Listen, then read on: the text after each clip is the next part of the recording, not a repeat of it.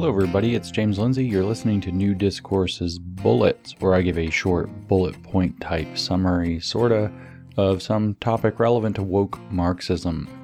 And today we're going to talk about the totalitarianism of the progressive impulse, which is kind of a fancy phrase. So let's start with a pop quiz. I'm going to do a little bit of reading to you uh, in this episode. So let's do the pop quiz. Which famous communist said this? Now, this is about two paragraphs, so bear with me.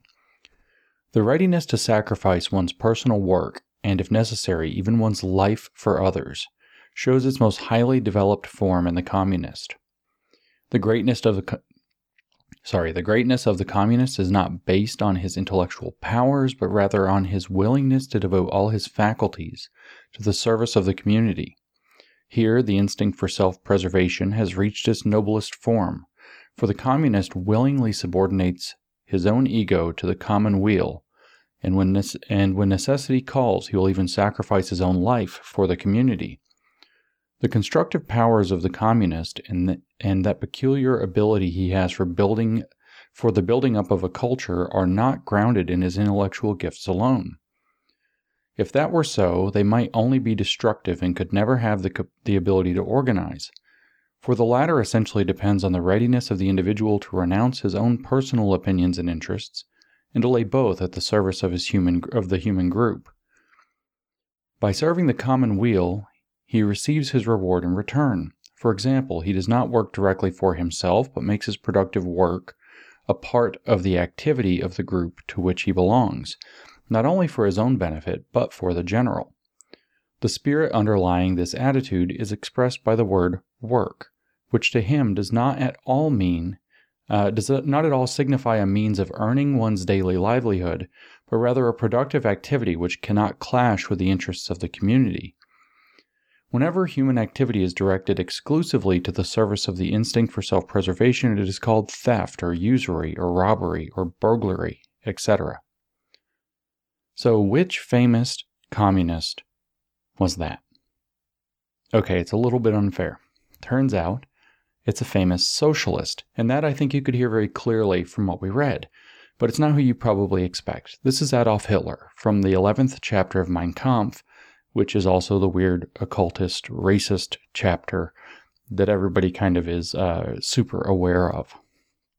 So, this is the chapter where Hitler lays out his case for the superiority of certain races. And everywhere that the, the, the term communist appeared, I actually just clipped out the phrase the Aryan race. So the readiness to sacrifice one's personal uh, sacrifice one's personal work and, if necessary, even one's life for others shows its most highly developed form in the Aryan race. The greatness of the Aryan is not just based on blah blah blah blah blah. So that turns out to only have had to happen um, four times, where I swapped out Aryan for communism, or communist, I should say. So that famous socialist was not technically a communist, he was Hitler. So I guess he was a fascist. So what's going on here? Because that sounds so much alike. Aren't communists and Nazis supposed to be mortal enemies? That's what we always hear. Aren't they direct opposites? Wasn't literally the branding of the communists as anti fascists, and they pose themselves as the sole people who are opposed to fascism but isn't it weird how they sound the same? Except where the issue is located in communism or the proletariat, as a matter of fact, versus in race. Because that, what I just read, even though it's Hitler, reads almost like it's straight out of Lenin or Stalin or some other early 20th century communist. So what gives? Well, the thing is, is that there are a number of common threads between communism and Nazism. And they actually are different things in a very important way, but they're sort of different in the way that two different breeds of dogs or two different breeds of cats are different from one another. I mean, nobody would confuse a golden retriever for a chihuahua, but that doesn't mean that they're not both dogs. And what puts them together here, what's most important here that puts them together is that their fundamental disposition is progressive.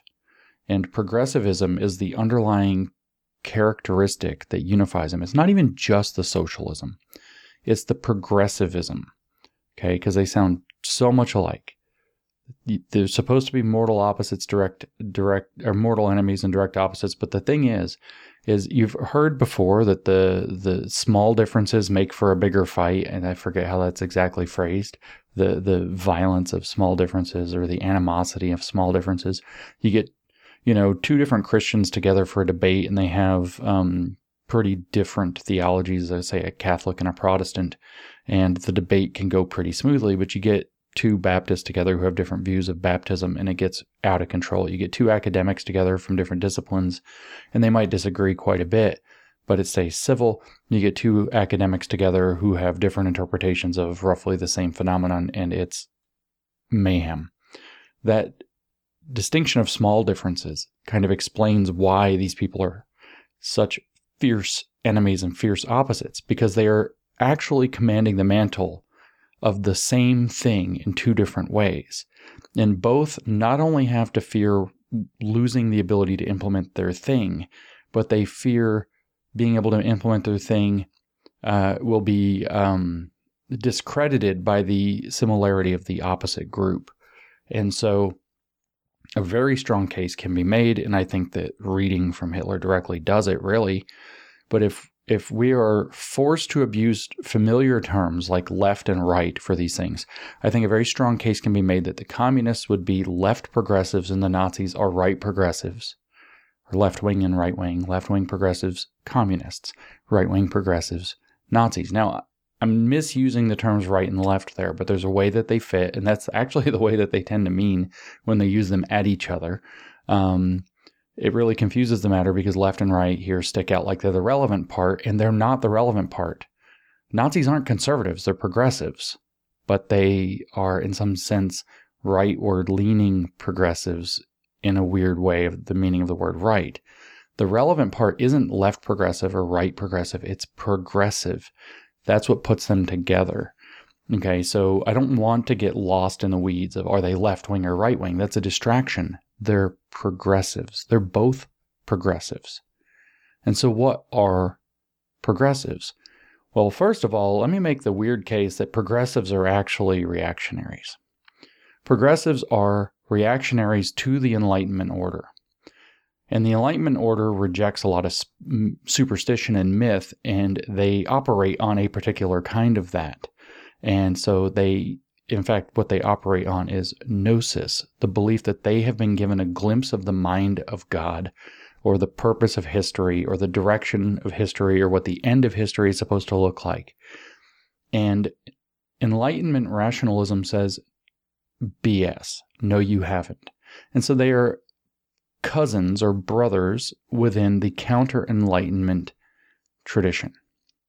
So, in that sense, in that they're kind of both Gnostics who are fighting against the Enlightenment because the Enlightenment doesn't leave room for Gnosticism, which is not just knowledge or believing you have knowledge, it's believing you have a glimpse of the mind of God or that you've had it revealed to you.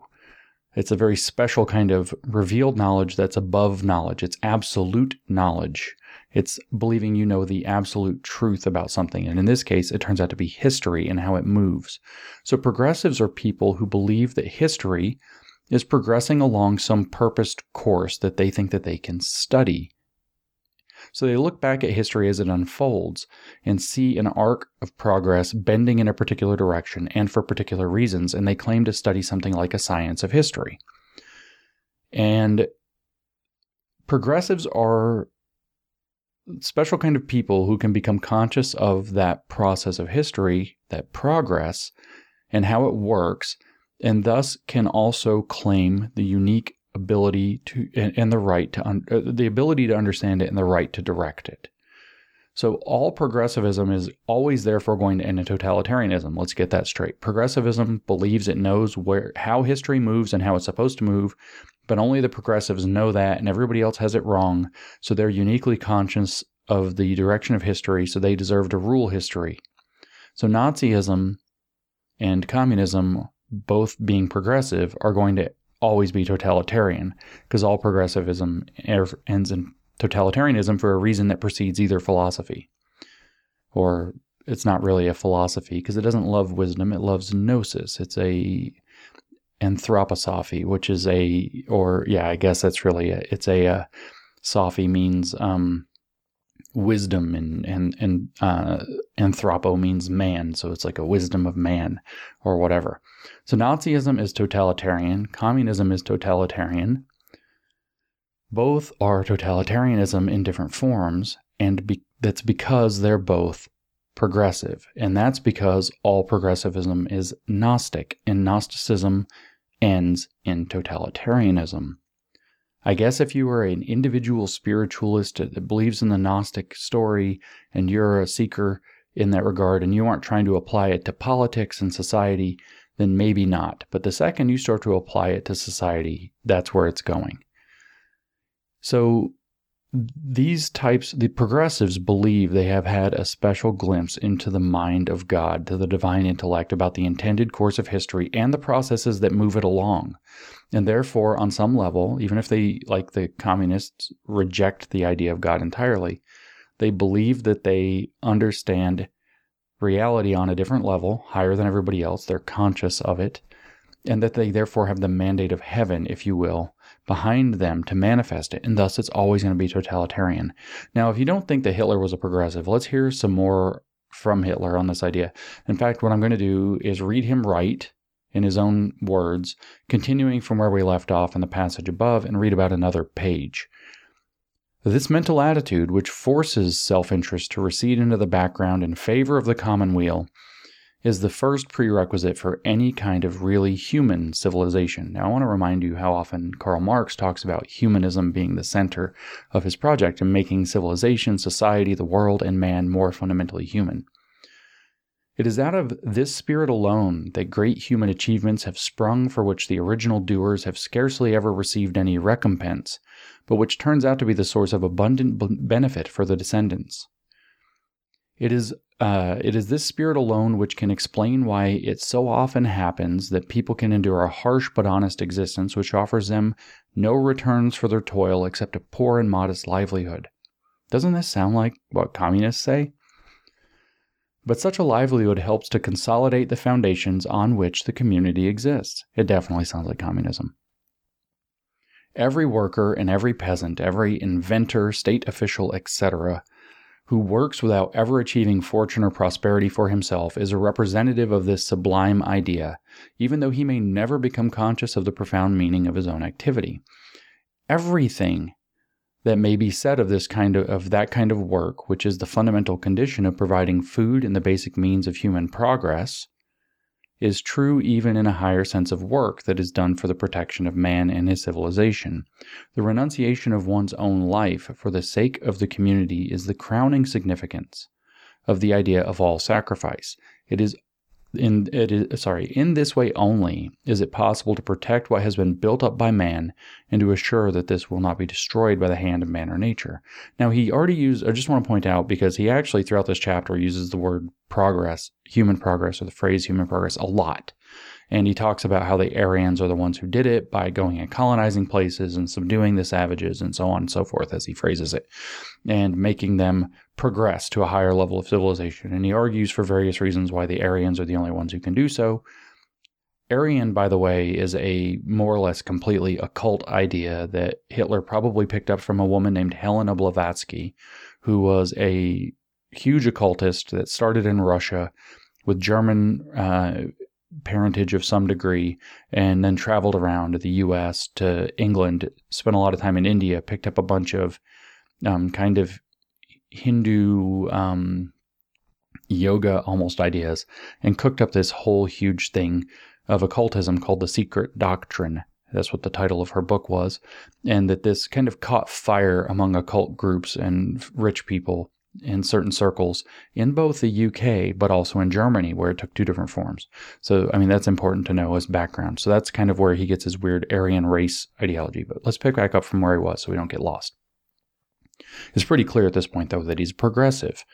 Everything he says that may be said of that kind of work, which is the fundamental condition of providing food. Oh, wait, no. Yeah, I already read that part. Sorry. In the mm-hmm. German language, he says, we have a word which admirably expresses this underlying spirit of all work. It is, bear with me, y'all, it is Pflichterfüllung, which means the service of common weal before the consideration of one's own interests. It actually kind of means performance of duty, I think, more literally. The fundamental spirit out of which this kind of activity is the contradistinction of egoism, and we call it idealism. By this we mean to signify the willingness of the individual to make sacrifices for the community and his fellow men. This is how he's saying progress is actually achieved, and he locates it in the Aryan race. That's the key thing to understand. It is of the utmost importance to insist again and again that idealism is not merely a superfluous manifestation of sentiment, but rather something that has been, is, and always will be a necessary precondition of human civilization. See, it's the root of progress. It is even out of this that the very idea of the word human arises. That's something Marx would have agreed with. To this kind of mentality, the Aryan owes his position in the world and the world is indebted to the Aryan mind for having developed the concept of mankind. For it is out of this spirit alone that the creative force has come, which in a unique way combined robust muscular power with a first class intellect and thus created the monuments of human civilization. Again, his model of where progress comes from is not communist totally. I mean, hammers and sickles require some muscles to work, and you are supposed to have intellect to understand the theory. Um, but where he's locating that in the Aryan race is not the same. He uh, as what the communists did, which locates it within awakened consciousness. Were it not for idealism, all the faculties of the intellect, even the most brilliant, would be nothing but intellect itself, a mere external phenomenon. That's pure Blavatsky, by the way. That is exactly how Blavatsky um, separates what she calls the Atlanteans from Atlantis, who are the intellectuals, from the Aryans, who are the intellectual spirituals, who are sort of the higher, well, actually, she calls them the fifth root race, more or less. Uh, but anyway. Uh, were it not for idealism, all the faculties of the intellect, even the most brilliant, would be nothing but intellect itself, a mere external phenomenon without inner value and never a creative force. Since true idealism, however, is essentially the subordination of the interests and life of the individual to the interests and life of the community, Marx would say, to his species, because he's a species being. And since the community, on its part, represents the prerequisite condition of every form of organization, this idealism accords in its innermost essence with the final purpose of nature. So he knows the final purpose of nature and he knows how to get there. That's the Gnostic part. This feeling alone makes men voluntarily acknowledge that strength and power are entitled to take the lead and thus makes them a constituent particle in that order out of which the whole universe is shaped and formed. So the whole, the particulars are part of the whole.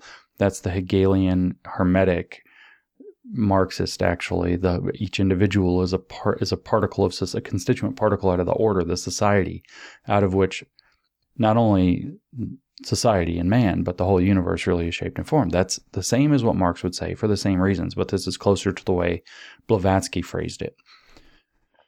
Without being conscious of it, the purest idealism is always associated with the most profound knowledge. So, it, if you actually look into this chapter and read how he talks about the nature of progress and he explains the Aryan's role in the nature of progress, and then you hear this, it's very clear A, that Hitler was a progressive, and B, that this Gnosticism laying underneath of it is, in fact, why he's a progressive, and that this overlaps with Marxist socialism so heavily that it's not even funny. It deviates from Marx a bit in insignificant ways, but it's based upon essentially the same ideas. Marx was not based on Blavatsky, by the way. Uh, she's the New Age occultist that came later. Marx was based off of Hegel, and Hegel was a German romanticist, and the kind of romantic movement it was itself steeped in these similar mystery religions that Blavatsky stole from and f- created forgeries of, etc. But there is a key difference despite how close they are. Marx looked back at the unfolding of history, saw an unfolding story of progress through oppression, and said that was necessary and bad as it achieved progress. So we can understand this, seize the means of production in a collectivist sense, and make things better. The next step is a socialist state under the dictatorial control of people who think like I do. Hitler, on the other hand, looked back at the unfolding of history, saw an unfolding story of progress through oppression, and said, that was necessary and good to achieve progress so we can understand this and seize the means of production in a collectivist sense and make things better. The next step is a socialist state under the dictatorial control of people who think like I do.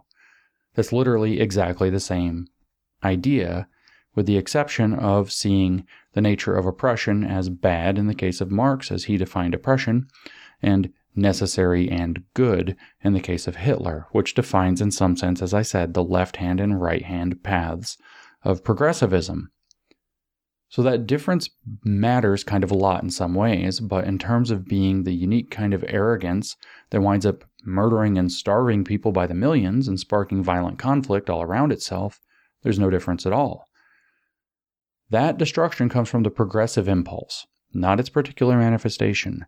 The motivation is the same in both cases, and so is the underlying view of the world.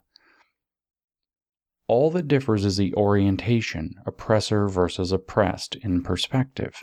The totalitarianism, the catastrophe, they're all similar, if not identical, in service to both progressive paths. And again, if you don't want to call them left and right, that's fine. I'm just trying to put an earmark on kind of language people are familiar with. It, it's a distraction, in my opinion. So the reason is the same in both cases, and that's the progressive impulse. Hitler phrased it this way the purest idealism, we just heard that, the purest idealism is always associated with the most profound knowledge. We heard him say that it's understanding the intention of nature. That's Gnosticism. Marx believed the same thing. Marx believed suffering confers this knowledge, suffering in the systemic sense, and he located uh, the impulse in class. In fact, the suffering class has the access to the consciousness that can overthrow these things. Hitler believed superior superiority proves it and located the superiority in race and nation. As a matter of fact, what he thinks is the same thing as Marx that the, the, the race and the nation, in this case, instead of the class, by realizing how they came to be in such a good position, can concentrate that. Whereas with Marx, it's that by realizing themselves to have been put in an oppressed position, they can seize the means of production, concentrate their power, and transform the world into something different. In both cases, the entire program operates on a false claim to have had a glimpse of the divine intellect in his plan for nature and humanity, to understand what their completion is supposed to be, which includes the process of becoming conscious of man's unique role in manifesting the divine plan, and thus the drive to implement it on everyone else, which of course is totalitarianism. Okay? So that means becoming conscious of man's unique role. For Marx, it's realizing the nature of oppression and using that to become uh, time to come together in solidarity and overthrow the class structure. And for Hitler, it's saying, no, no, no, the class structure is what makes it work. And we're going to lean right into that and get rid of the weaklings. That's literally the orientation. It's the exact same program, and it's do you favor the underdog or do you favor the overdog? That's literally what it is. Marx located it in, in an economic class, by the way, not in a racial class or national class. Hitler located it in race and class. But Aryan race, if you read Blavatsky, is not a particular race of people. Marx was a little, or sorry, Hitler was a little more crude with it, and Blavatsky dips in and out of that and actually says sort of the same things. But it's actually supposed to be on a spiritual level. That's where you just determine who the, the, the Aryans are. And anyway, or in any case, in both cases, what we have is a claim that's putting a relevant group ahead of everyone in terms of their consciousness and thus their right to rule. And that, de- that determines the path forward. This, again, will always make it totalitarian. It will always make it mass democidal in the end. So, democide is murder by the government. They will always do mass democide, mass murder, uh, probably by the hundreds of thousands or millions. And this isn't just putting the relevant group ahead of everyone else, like I said earlier. Um, that's not quite right. It's members of the group. Members of the group are subjected to this too. So, as Hitler made clear, as communists writing on class consciousness made clear, as solidarity and their all of their kind of 20th century writing makes clear, um, the the in group, the class, the race, etc., the Aryans, whoever, must also subordinate themselves to the relevant group, which will always concentrate itself, therefore, and will express itself through a state apparatus led by a misenlightened party that thinks it's seen the mind of God in the direction of history and nature and mankind. So here's a Marxist contemporary. So I pointed out, you know, that if we read somebody from the early 20th century as a Marxist, it would sound very similar to Hitler. Here's an early 20th century Marxist, a contemporary of Hitler's, wrote this in the exact same years that Hitler was composing Mein Kampf, and you can get a feel for this. I'm just going to read a little bit. Quote, it was left to Marx to make the concrete discovery of truth as the subject and hence to establish the unity of theory and practice. This he achieved by focusing the known totality upon the reality of the historical process and by confining it to this. By this, that's what Hitler was doing. He just located it differently, by the way, focused it very differently. By this means, he determined that both he determined both the knowable totality and the totality to be known. Well, there's your Gnosticism. And by thinking that you get to claim the control of the means of production of and direction of that, you're becoming a totalitarian. You're a Gnostic becoming a totalitarian, seeking to make the progress of history unfold according to what you think is what God intended it to be. The scientific superiority of the standpoint of class, you could easily have race instead, Aryan race, the scientific superiority, superiority of the standpoint of class as against that of the individual has become clear from the foregoing. Now we see the reason for the superiority. Only the class can actively penetrate the reality of society and transform it in its entirety. But for Hitler, who were what made an Aryan an Aryan? It was somebody who acted in terms of the class, in terms of the, the, the rest of the society around him, the group. He wanted no accolades. He took nothing from it. He was going to subordinate himself to the group. And so, why are they superior? Only the class can actively penetrate the reality of society and transform it in its entirety. That's exactly what Hitler said the Aryans and the Aryans alone can do. Now, this is George Lukács writing in History and Class Consciousness. He's an outright Marxist, famous Marxist, from, and this was written in 1923. For comparison, Volume 1 of Mein Kampf was published in 1925. Now, so roughly the same time. So you can see that the writing styles are clearly from the same time period, and you get the same feeling from both texts because they have the same underlying engine. So, what ties together Nazism and communism is the progressive engine that's driving both of them. History is analyzed in the same way, the source of progress is identified as the same thing, certain group of people doing things in subordination to the group. What to do to advance progress has the same general program and structure. Those people are supposed to become aware of what works and take full control of it in a dictatorial fashion. But what differs is the analysis on who has the right to rule and why. Is it the winners or the losers up to, up to now? And what also differs is whether the structure of how progress has been achieved so far is deemed good or bad. Okay, that's the only difference. Everything else is the same, which is why both of them are the only things in history that have murdered mil- people by the millions in order to try to force everybody to achieve their goals. So, how different this makes them, I guess, is a little bit in the eye of the beholder. I assert that they are different in a fundamental way. I've clarified that. Um, certainly, Marxists don't believe in world domination through imperialism, at least not in the end. They think that's what they're fighting after, and that's why they're the unique anti fascists. The fascists do believe in doing that, world domination through imperialism, because they think that the strong have the right to rule, and in fact, everything would be better if the strong are able to take over and rule everything. Now, Marxists do, they don't see it as the end, they see it as the means to that end by establishing global socialism under the party apparatus under a dictatorship of the proletariat that rules with an iron fist to force it to happen. The only thing is is the Marxists think that if they force their progressive vision on society, eventually you won't need a state. You don't have to rule over the people any longer after you hit, according to Lenin, the absolute maximum point of tyranny. At that point, the state will, in Marx's words and also Lenin's, wither away and be unnecessary. So it's only kind of a fantasy that Marxism is different than um, Nazism on this point, but the question of who gets to rule is actually sort of it, well, it seems to be different. It's underdog versus overdog. Now, what that's not actually that much different either, because for Hitler, the Germans were actually the overdogs who had been thrust unjustly into the underdog position. They were they were the naturally superior superior Aryans who'd been taken advantage of in World War One and in the years in between, and thrust down into the dump. And uh, they were going to rise back up to their glory that they deserve.